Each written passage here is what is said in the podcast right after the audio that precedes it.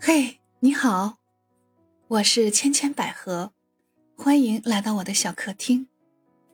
有空我们一起来聊一聊校园体育。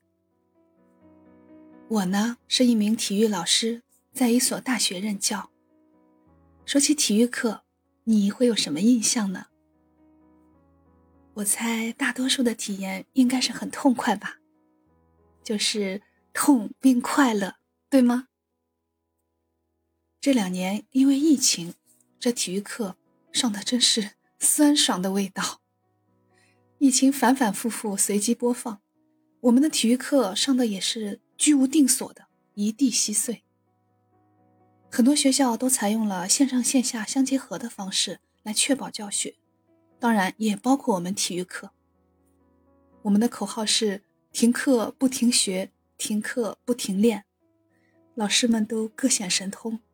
去学习制作各种网络课程，然后到各大平台上去进行直播、进行视频教学。线上体育课我们是认真的哦。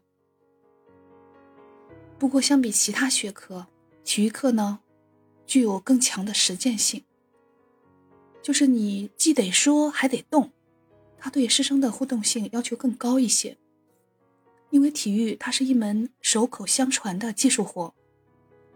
学生不仅要看到、听到，他还要身体能感觉到，所以需要我们去面对面、手把手来教。记得今年刚上那个体育理论网课的时候，我是用群课堂在直播间跟学生去互动。刚开始除了几个零星打招呼以外呢，我在后面的讲课过程中，对学生的提问就经常得不到反馈。就是你你说啥他都没有反应，就不知道他们躲在那个屏幕后面都干着什么。第二次课我就学乖了，进了直播间我就喊，我说：“有人吗？有谁在吗？一个人在这好孤单啊！这是荒郊野外吗？我好害怕呀！” 然后马上屏幕上就刷起来了。嘻嘻嘻，哈哈哈，然后送花花，老师别怕，老师我们来啦，好欢乐。但是，体育网课的质量真的不好保证。虽然我们除了上课以外，也布置了课余锻炼的任务，就是要学生每周至少提交三到四次的锻炼的图片和视频。然后我们去改作业，进行指导。可是你想想，平时就在眼皮子底下还有人偷懒呢，这看不见人的，这效果就更不好说了。后面学生返校以后说，老师还是在校园里上课好，嗯，他是真人有感觉。还有的说，老师不好啦，我胖了二十斤，要我教他减肥。你看，如果没有锻炼的意识和习惯，一旦脱离了督促，那真就是躺平了。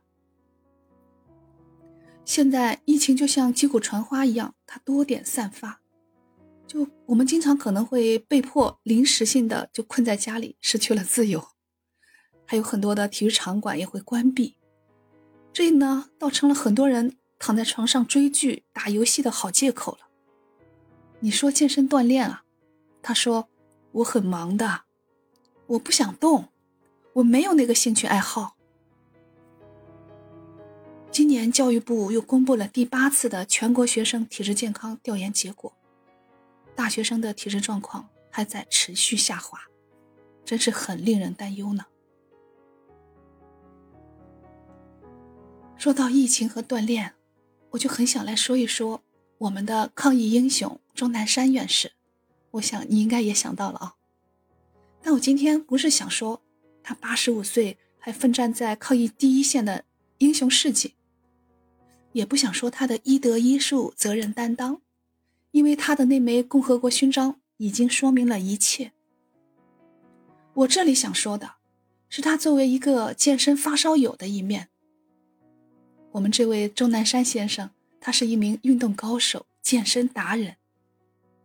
像篮球、足球、游泳、跑步，他样样精通。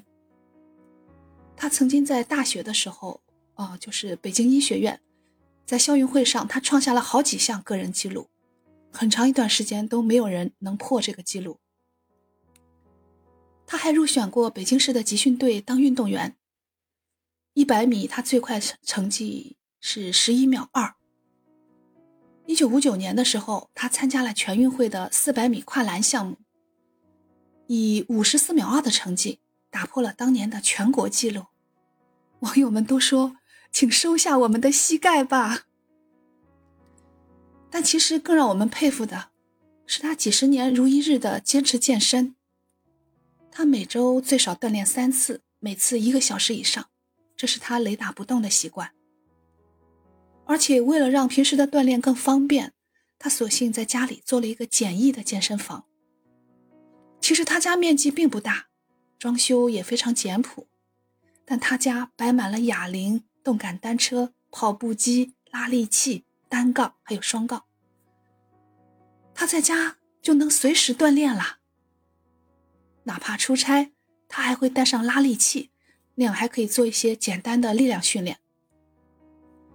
我觉得他真是很好的诠释了那句话，就是我们选择把钱和时间花在哪里，就是选择了什么样的生活方式和生命价值。你看他在各个场合走出来，都是身材挺拔的，走路带风，目光坚毅，神采奕奕的。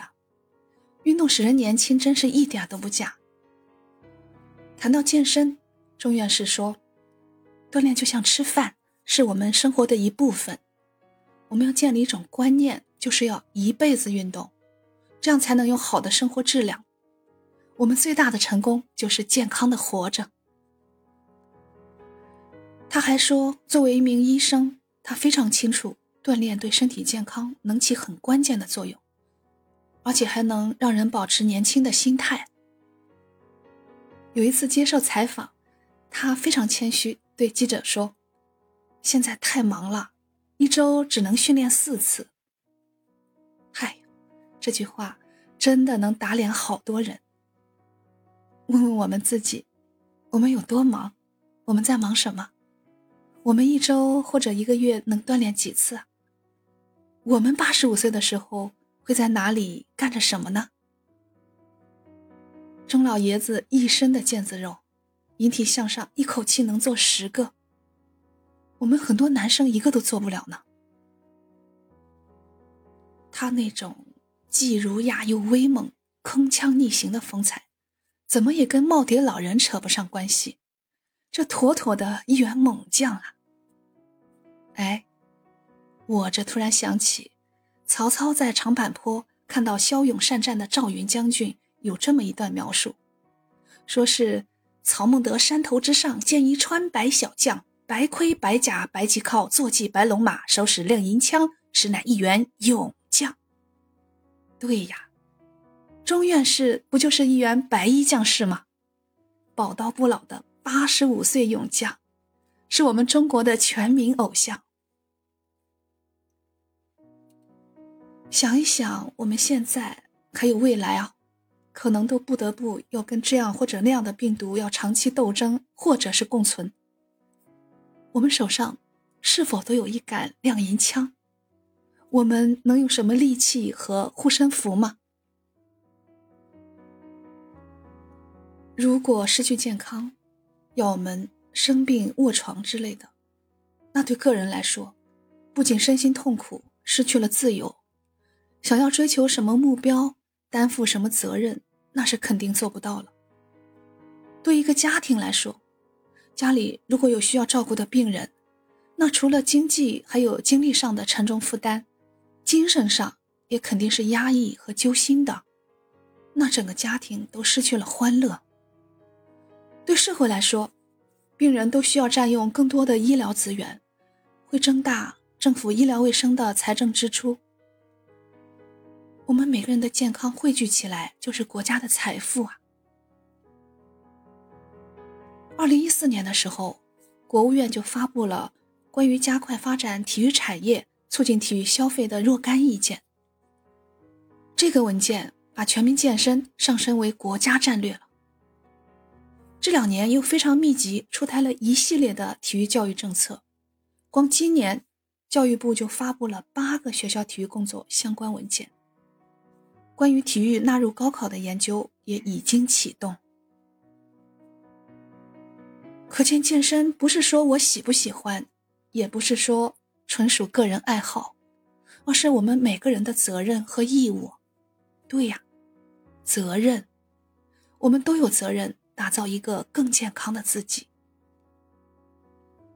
就像钟院士那样，他既是人民健康的卫士，又是用运动增进健康的践行者和楷模。要追星，我们就得追这样的星，是我们永远的男神。在后疫情时代里，体育课还有我们的运动锻炼，是稍息立正，还是齐步走？我们应该都会有自己的思考。你有什么好的看法和建议呢？欢迎在评论区给我留言，我们互相交流，共同关注，一起向健康和美好看齐。